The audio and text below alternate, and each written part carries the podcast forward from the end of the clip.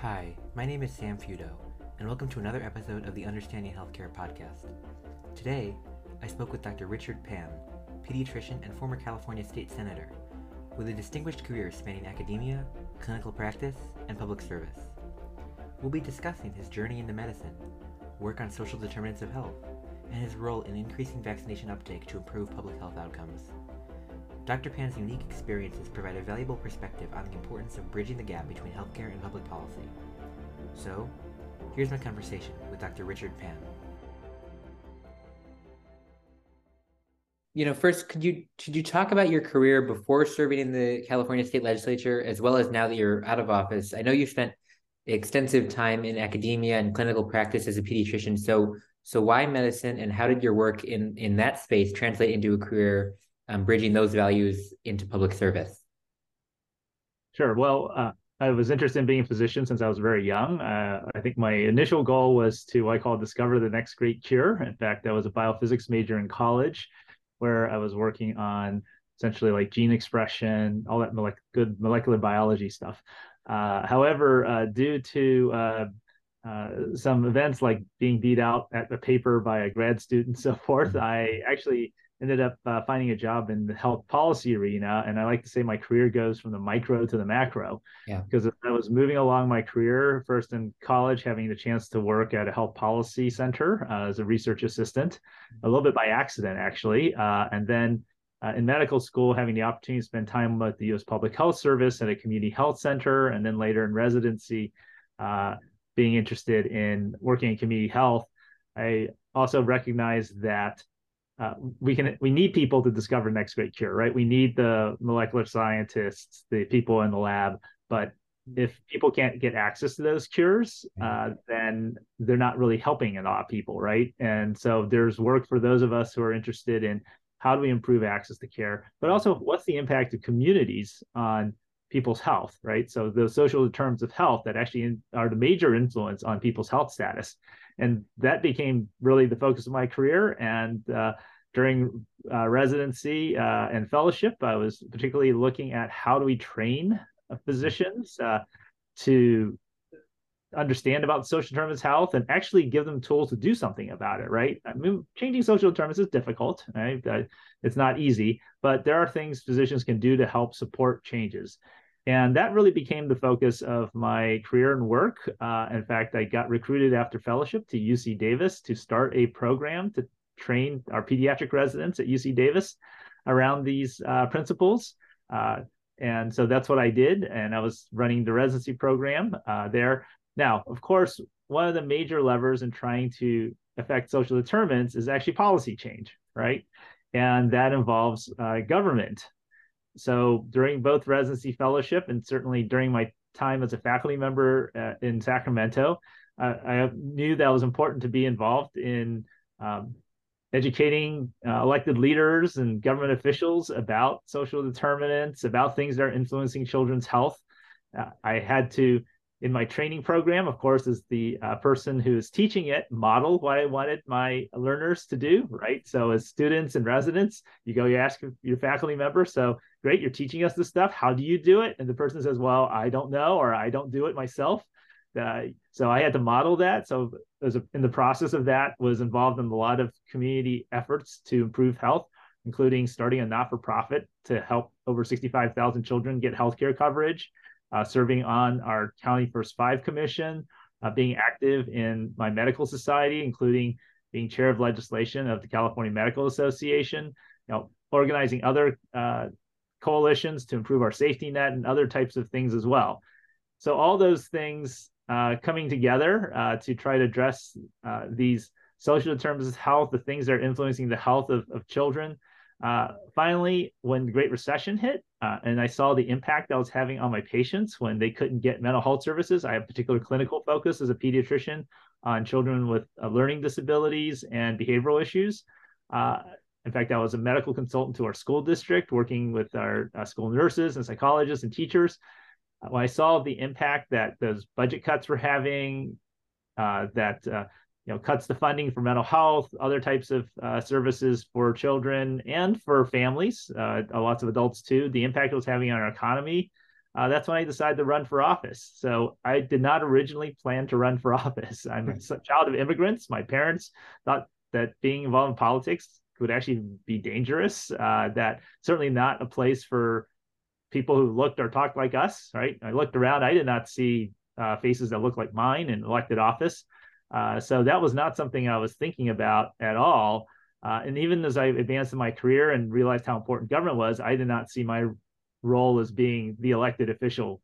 Right? I was someone who tried to partner with other people, communicate with elected officials. But when that Great Recession hit and I saw the impact, I finally said to myself, well, if I'm not willing to try, how can I complain about what's happening? So that's how I ended up in the legislature. Uh, that's how a doctor ended up in the legislature. Wasn't a plan. No, absolutely. And it, it, it, it's really insightful, I think, because obviously one of the things you touched on is going from the, the micro to the macro and thinking about um, obviously being in the clinical practice and, and and seeing patients, but also how does that translate to how do we think about access and social determinants of health? And that actually basically answered my second question as well. So we'll move on to the, the next one. But um, in your time in the in the in the state legislature, one of the issues you've been most active on uh, is increasing vaccination uptake and reducing the incidence of preventable diseases um, more broadly. So, why do you think this is such an important issue, and and what are your reflections of the achievements you've made in this area, not only in the legislature but also you mentioned the other roles you've had in the uh, medical association and, and so many others, and and how does that again, I guess, relate to the end game, which is childhood well-being and and and and physical health? certainly the research shows and the data shows that vaccines are one of the most important and effective ways of improving health and saving lives right? Uh, perhaps one other thing that is at the same scale uh, is clean water and sewage you know sanitation right? Uh, those are the major public health achievements and certainly there's other ones that are uh, nearly as important but oh, uh, vaccinations is up there. Now uh, you know the opposition to my vaccination policies uh, like to say well you know why is he interested in doing this et cetera and frankly the answer is is that uh, in 1991 i was in philadelphia with the public health service during medical school during the midst of a large measles outbreak right. over 900 people got measles uh, i think nine children died uh, it was terrible yeah. and at that time we had an effective vaccine for measles but there were too many children who didn't get it right mm-hmm. and so that certainly showed me that it was important that we address vaccination rates that in that case it was as much of an access issue for some children. Uh, there were larger outbreaks in other places like los angeles and so forth around this uh, the same time. Um, uh, and the, we also had a problem in Philadelphia where the uh, there was a couple of religious sects that didn't believe in healthcare and therefore didn't get children vaccinated. But it still spread way beyond uh, the people who were part of those who had those religious beliefs. And uh, so that means that even when you have a group of people who uh, don't want to get vaccinated, the impact is not just on them and their children. And one could argue their children also deserve protection, but actually the larger community said, uh, you know, more about half of all the people who got measles were not members of the groups that did not want to get vaccinated, right? And so that was part of the problem. Uh, before I got right before I got elected to office uh, as a pediatrician, uh, uh, I was a leader in pediatrics in California. We did a survey of the uh, of pediatricians in the state, and they identified uh, the decline in vaccination rates as one of their top concerns about health. Interesting enough, right before I got elected, uh, there was a large pertussis outbreak in California. Hundreds of infants hospitalized. I think 10 died uh, so, in fact, the legislature, before I got there, had passed a requirement that uh, basically children who are entering seventh grade get vaccinated against pertussis because uh, the problem was is that uh, their immunity had waned from their early vaccinations, but also research had shown places that had the highest rates of personal belief exemptions also had the highest rate of pertussis, right? So that those vaccination rates matter. It wasn't just a matter of oh children got it and then it wore off. It had to do with there were also a large number of people who just weren't getting it. Period, and that allowed it to spread. So that recent data, as well as much other data, a lot of other data shows that how important vaccinations are. Now, I didn't run for the legislature to do vaccination policy. That was not my goal. I had other, uh, many other things I was interested in, uh, particularly, again, I said, as someone who's focused on mental health and behavioral, uh, learning disabilities, et cetera. I was trying to figure out how do we improve, expand access to care? How do we ensure that kids get the help they need?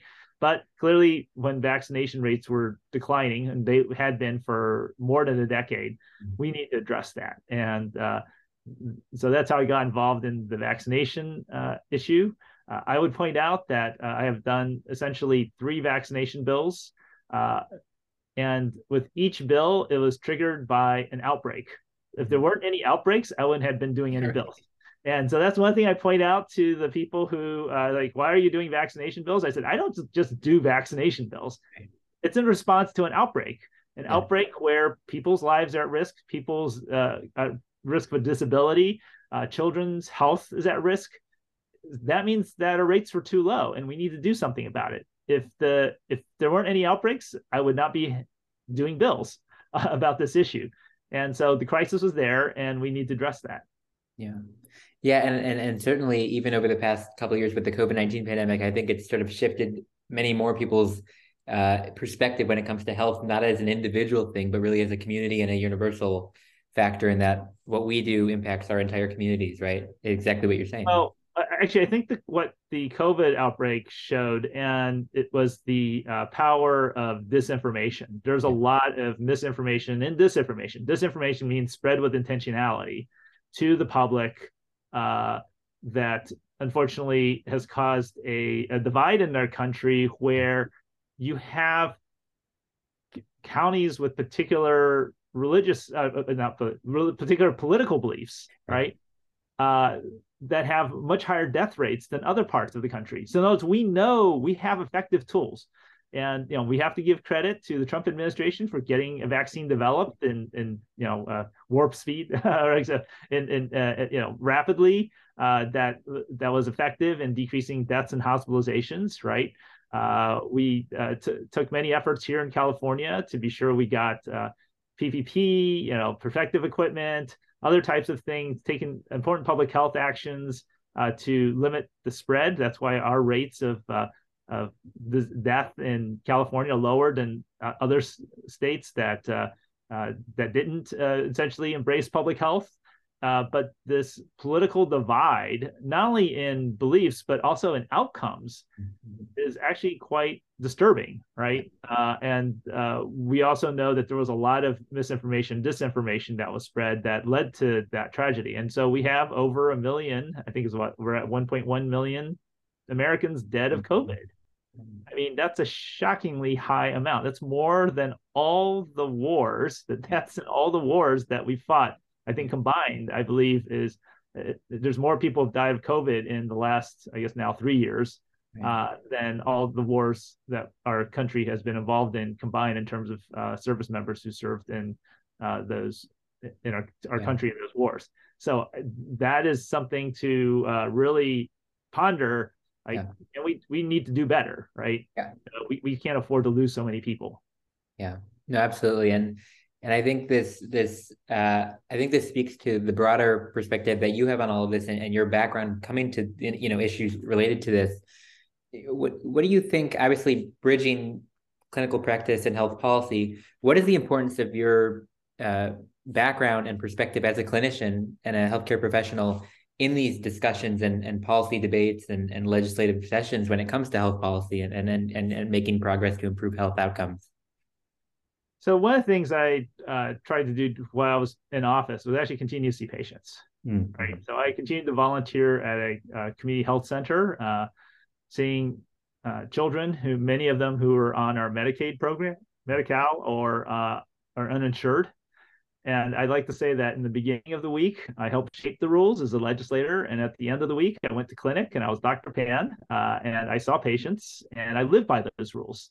Yeah. Right and so uh, and i listened to families they talked about their struggles right uh, they came to me to try to improve the health of their children improve their school performance other types of things and they came to me for help right as their doctor that's why they were there to visit and I think being able to connect those two is very important. Uh, certainly, my previous work in uh, both as a clinician uh, as well as being an educator and also a, someone who's been involved in health policy helped inform my work as well. I think it's important to have the courage to follow the facts and the science. And the reason I say it takes courage because uh, a lot of times people look at these from perhaps uh, ideological lenses. Uh, and I think it's important to actually look at what the facts are and to do a careful analysis of uh, what's going on. Uh, now, just like clinical medicine, uh, I point out that in clinical medicine, we don't have all the data that we may necessarily want to make decisions. Oftentimes, we have to make decisions in the absence of data. Sometimes in policymaking, we have that same problem. There's a problem. Right. We don't have, you know, we never have perfect data, right? Uh, but I think we need to be able to uh, to do the best we can with what we have, and then try to make decisions that are guided by the information we have, and then of course seek out the information that critical information that we need. Uh, but that doesn't mean we don't act either, right? It's important to act. And I like to say during my fellowship, I did both advocacy and primary care research, right? So I look, and so the researchers were like, "Where's the data? Let's look at the data, et cetera." And the advocacy, like, "Well, we need to do something," yeah. and it's really about balancing the two, right? Um, so because you can't just not do anything, you can't let generations of children go by where you don't right. act, right? Just because we don't have perfect data. At the yeah. same time, you don't want to be just doing something that doesn't have something supporting it, right? Uh, otherwise, how do you know you're actually improving the lives of those children and, and their families? So it really is about uh, figuring out how do you accomplish both at the same time, uh, recognizing that you may have you know gaps uh, that that exist, and that, that that's a parallel with clinical medicine too, right? When a patient comes to you, you can't say, well, we haven't had a randomized controlled trial on this uh, on what to do about it, so therefore I'm not going to recommend anything to you, right? right. No, absolutely right, and and and and it's uh, the way you put it is great. I think in terms of having that balance, because obviously at the end of the day, people's health needs to be addressed. We need to see patients, and we also need to continuously improve based on guidance and research that comes out every given day, right? Over the, you touched on this earlier, but over the past few decades, there's been this transition to uh, better recognize not only the social determinants of health, but also factors like climate, housing, and so many others that that affect our health almost more profoundly than our than our genetics, right? And so I wondered, how do you think about this integration of population health in uh, patient care itself, um, especially given the many initiatives that you've worked on in that regard? So when I came to UC Davis, it was start to start a program to teach residents about social determinants and things they could do about that, right? And so it, most of the residents are going to be clinicians. I mean, vast majority of them, right? So we I had to teach them tools they could use when they were in practice, right? They weren't all going to be elected officials, right? I mean, that's where I ended up in the end. But uh, that wasn't my plan, but that was where I ended up in the end. And it'd be great if some of them did become elected officials. But really, the goal of my residency was not to train all these pediatric residents to be elected officials. It's to train them to be good clinicians, right? And so if you're in clinic, right, you're in the practice, you're in the ER, you're wherever you are, you know, in the hospital, and you see a series of problems and you go, well, seems like the root cause is out in the community. We want to teach them like what can you do about that, right? And uh, really, one of the focuses of our program was a concept called asset based community development, which is identifying where are the strengths and assets in the community, right? So don't just look at it from a needs based or negative lens, but uh, from a from a also asset based lens. And then also, you don't personally, as a the physician, have to take total responsibility for solving the problem because that's overwhelming. In yeah. fact, it's uh, uh, many of the residents they started the program said, well, you're Dr. Pan, you're expecting me to solve poverty. I said, no, I'm not expecting you to solve poverty. I mean, we all need to work together to solve yeah. poverty, but I don't expect you to solve poverty, right? So, uh, what, but what you can do is you can partner with people, right? You can partner with neighborhoods. We got to teach you the skills of identifying assets and communities, figuring out how do you partner with them, and then how do you make, you know, changes uh, over time that will improve the health with by the way, the partnership, the community, right? We're not trying to do things to communities. Right, right. We're trying to do things in partnership with the communities. In other words, we're actually in many ways, I think we're it's about how do you support communities to improve themselves. It's not that I'm going to come in there and improve it for you. We got to support communities in the things that they want to do, right. lending our expertise, right? Uh, lending our uh, the knowledge that we have as physicians that perhaps people in the community may not have access to.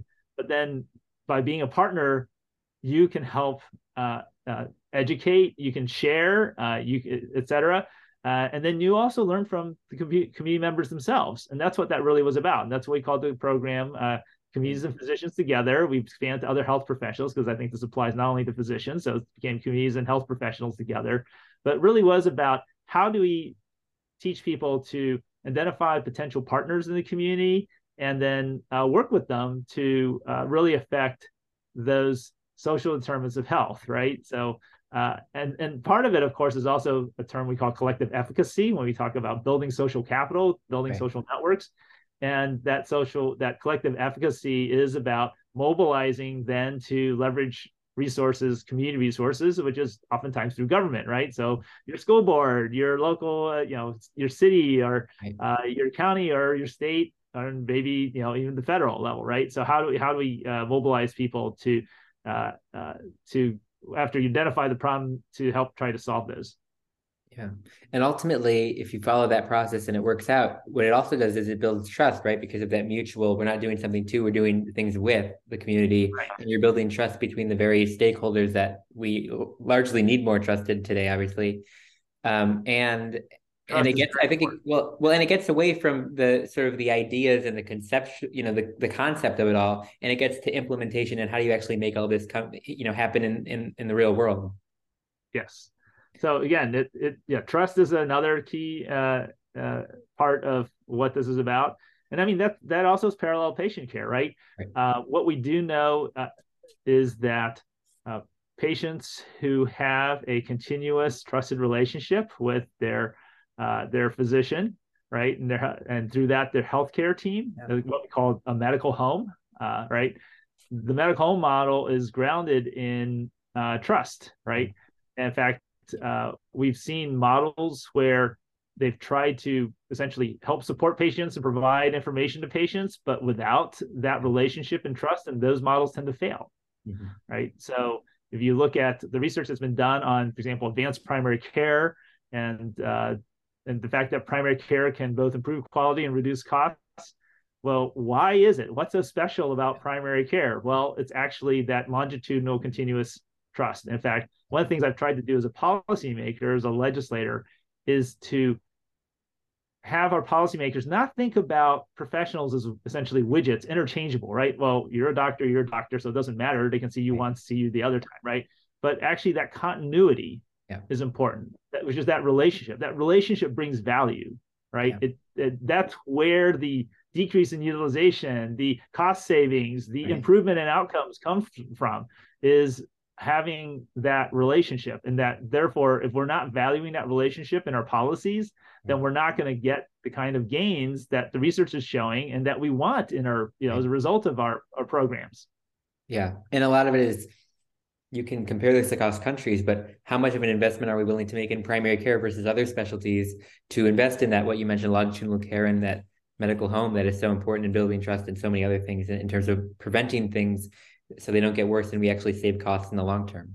Yeah. One, one thing I will point out, and by the way, I'm a you know general pediatrician, so I'm all pro primary care, but yeah. really it is about launch, you know, an ongoing relationship. Right. Yeah. So for example, someone with cancer, their quote primary care doctor may actually be an oncologist, right? Yeah. Uh, so so I think what I keep in mind for those of people who are listening, when I when I it really is about having a medical home, which most of the time people are talking about primary care, but there are specialists who have longitudinal relationships with, with, their patients that could also provide the medical home. So it's not exclusively someone who has one of the you know primary care title you know specialty designations it's really about that ongoing relationship but then that means that that person whether they're you know family physician pediatrician or oncologist also accepts that responsibility to look at the entirety of the care not just whatever part mm-hmm. you know subspecialty or whatever else Right. I mean, that's the other part, right? So if you're going to be the medical home, you take responsibility coordinating across. And yeah. any of us primary care doctors know that doesn't mean you're an expert in every problem that your patient has,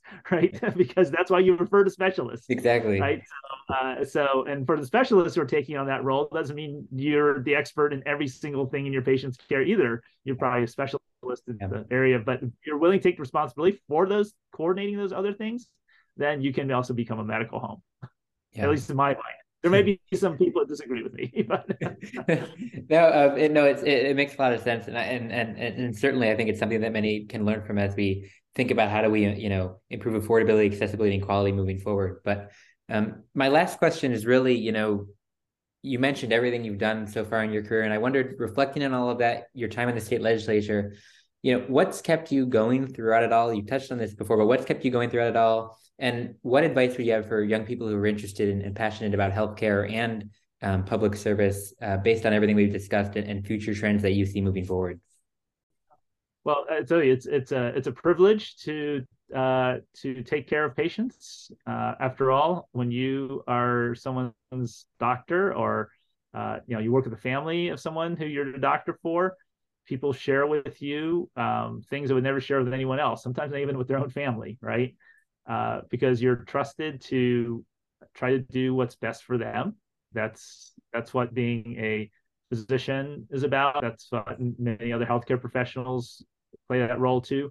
So that's a sacred trust that we have to maintain, uh, and that's so important.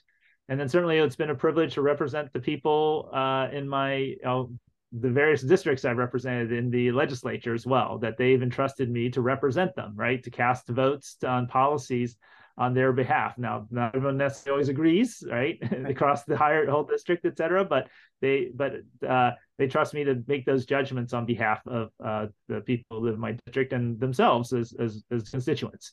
So uh, I think that is something that's very important. We've eroded that trust in many ways. Uh, it, you know, uh, uh, there's been erosion of that trust. we do have to earn that, but also I think that it, it is a relationship of mutual respect, right? right. I'm as a physician, my job is not to tell patients what they want to hear. It's to tell them the truth, right, and to give them the best guidance I can, right. Uh, you know, while while listening carefully to what what their desires are, right. Uh, so, and same as elected official. So, so I guess what I would say though is is that I I'm an optimist. I, I think that you know as as our profession has evolved in medicine. Um, uh, when I was first starting off, I think this idea of um, social determinants was earlier on. I think that there were certainly many leading physicians uh, uh, who, who, particularly in my field in pediatrics, uh, that that said, look, you know, it goes all the way back to Abraham Jacobi, who's considered the father of American pediatrics. Says you have to look at you know the circumstances, the community in which patients live, and that was part of the tradition in pediatrics. And that's I think our professions continue to evolve in that direction as well but that can also sometimes feel overwhelming, right? Because it's, uh, you know, we sort of like, well, this we're trained to deliver a set of, you know, health services and do it well, right? But our but our responsibility is broader than that. Yeah. And in fact, I point that out, right? So our the, the, the medical profession's job is not simply to deliver high quality, accessible healthcare services, right? I mean, that's most of what we do, right? That's what you do, but if you look at the mission of almost any medical association, it's to you know it's to improve the health yeah. of the, the country or the state, right? Their state medical area of children for pediatrics, right? It's not just to deliver healthcare services, to improve the health.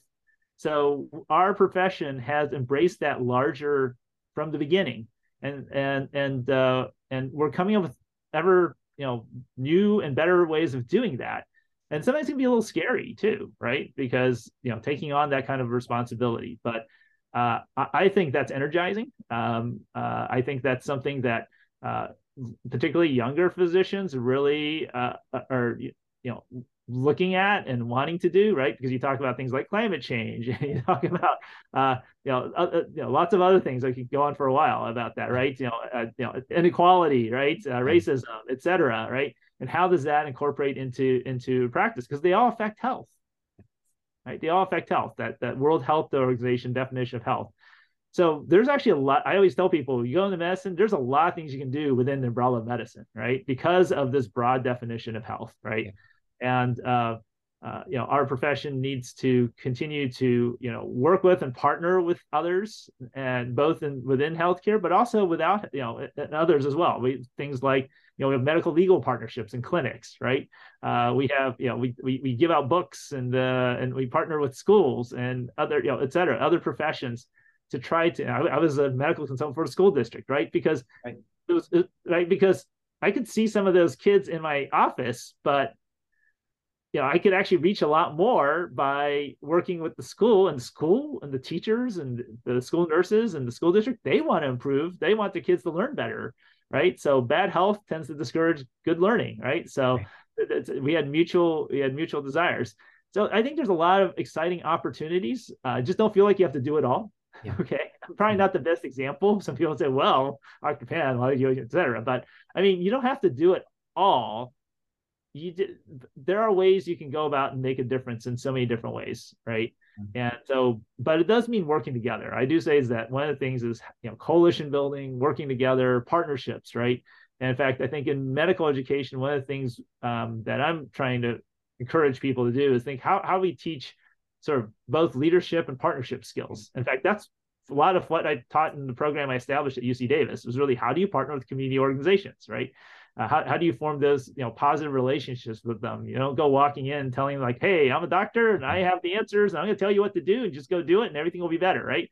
That's not the way you do it right? Uh, how do we form partnerships? How we build coalitions? How we do and and yeah, and I'll say that by the way, that works in the legislature too. So in politics, it's about partnerships, coalition building, et cetera.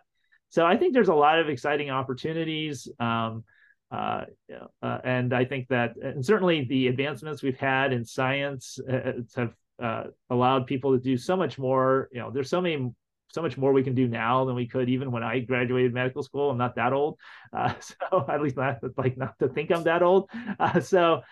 so I think that's exciting, um, but I also understand you know there's a lot of stresses too, right? Um, so you know these are challenging times. What happens when you have a patient who basically you know said uh, that uh, doesn't you know you know there's something that's going to improve their health like let's talk about vaccines. But i don't get vaccinated because i you know i read this or whatever and you realize you have to spend a lot of time debunking bad information and so forth and and dealing with insurance companies can be frustrating and stuff like that right? So i know that there's a lot of people who feel very frustrated about that and we, we got to work on those things as well.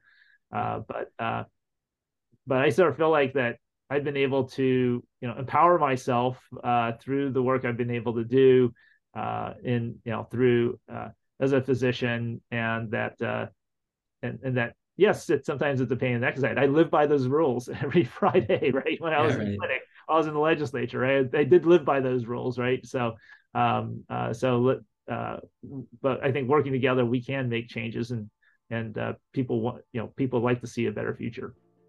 No, yeah, absolutely, and and, and I think it, you hit on many key things there in terms of we have so much to look forward to. Also recognizing the problems we have, but also taking those into account in terms of uh, coming up with future solutions. But um, uh, Dr. Pan, it really means a lot that you're able to to make time today and, and, and chat. I, am I'm, I'm so grateful for you to, to take time and come on. So so thanks so much again. All right. Well, thank you, Sam. Thank you for having me, and great talking to you. Thank you so much for listening, and I hope my conversation with Dr. Pan has shed light on the vital role that medical professionals can play in public policy and the power of interdisciplinary approaches in improving health and well being across populations. I hope it inspires many of you to consider the connections between healthcare, public service, and policy reform as you pursue your own paths in these fields. So, I hope you're doing well and staying safe, and remember, we can't just consume healthcare, we have to understand healthcare.